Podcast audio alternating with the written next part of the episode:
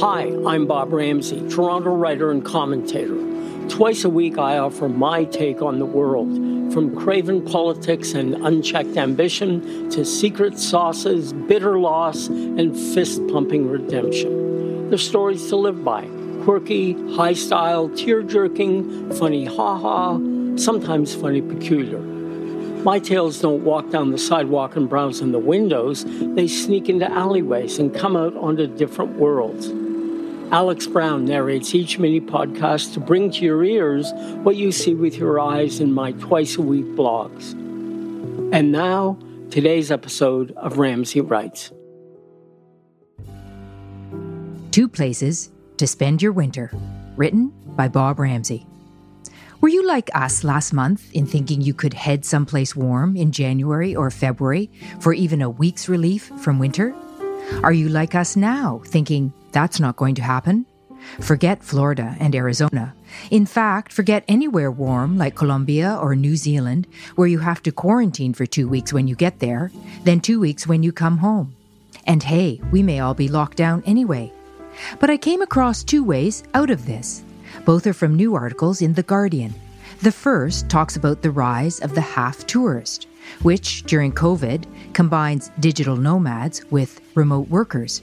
As we know, a whole new cohort of people who had spent their entire careers in an office realized that working from different locations was a real possibility. They then list the hotspots that will let you in this winter and let you work as well. Among them is Barbados, where you can get a remote visa for up to 12 months, provided you're making $50,000 plus a year or can prove you can support yourself. Oh, and you do need to pay a $2,000 U.S. visa fee, $3,000 for a family.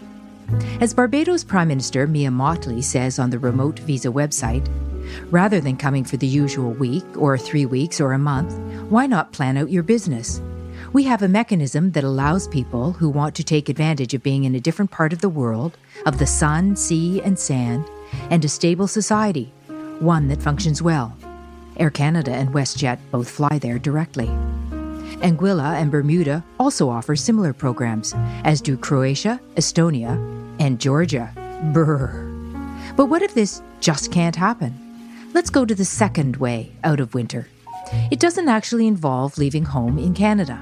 It's all about how we think of winter and is based on the old theory that a problem redefined is a problem half-solved. Tromsø, Norway, is 200 miles north of the Arctic Circle. It sees no sun from mid-November through mid-January.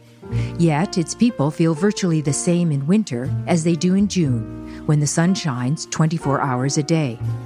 It's all about how they frame their thinking about freezing in the dark.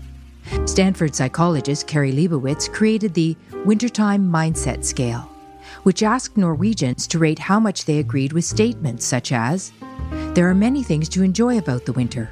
I love the coziness of the winter months. Winter brings on many wonderful seasonal changes. And winter is boring. Winter is a limiting time of year. There are many things to dislike about winter.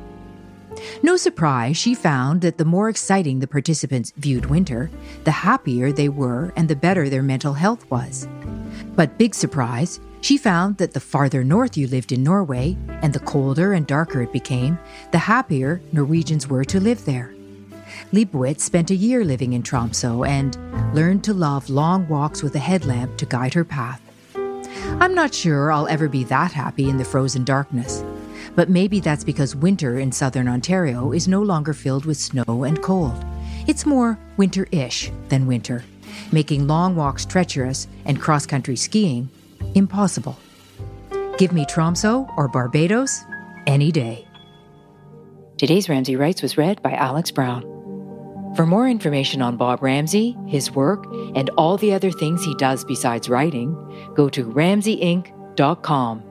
That's Ramsayinc.com.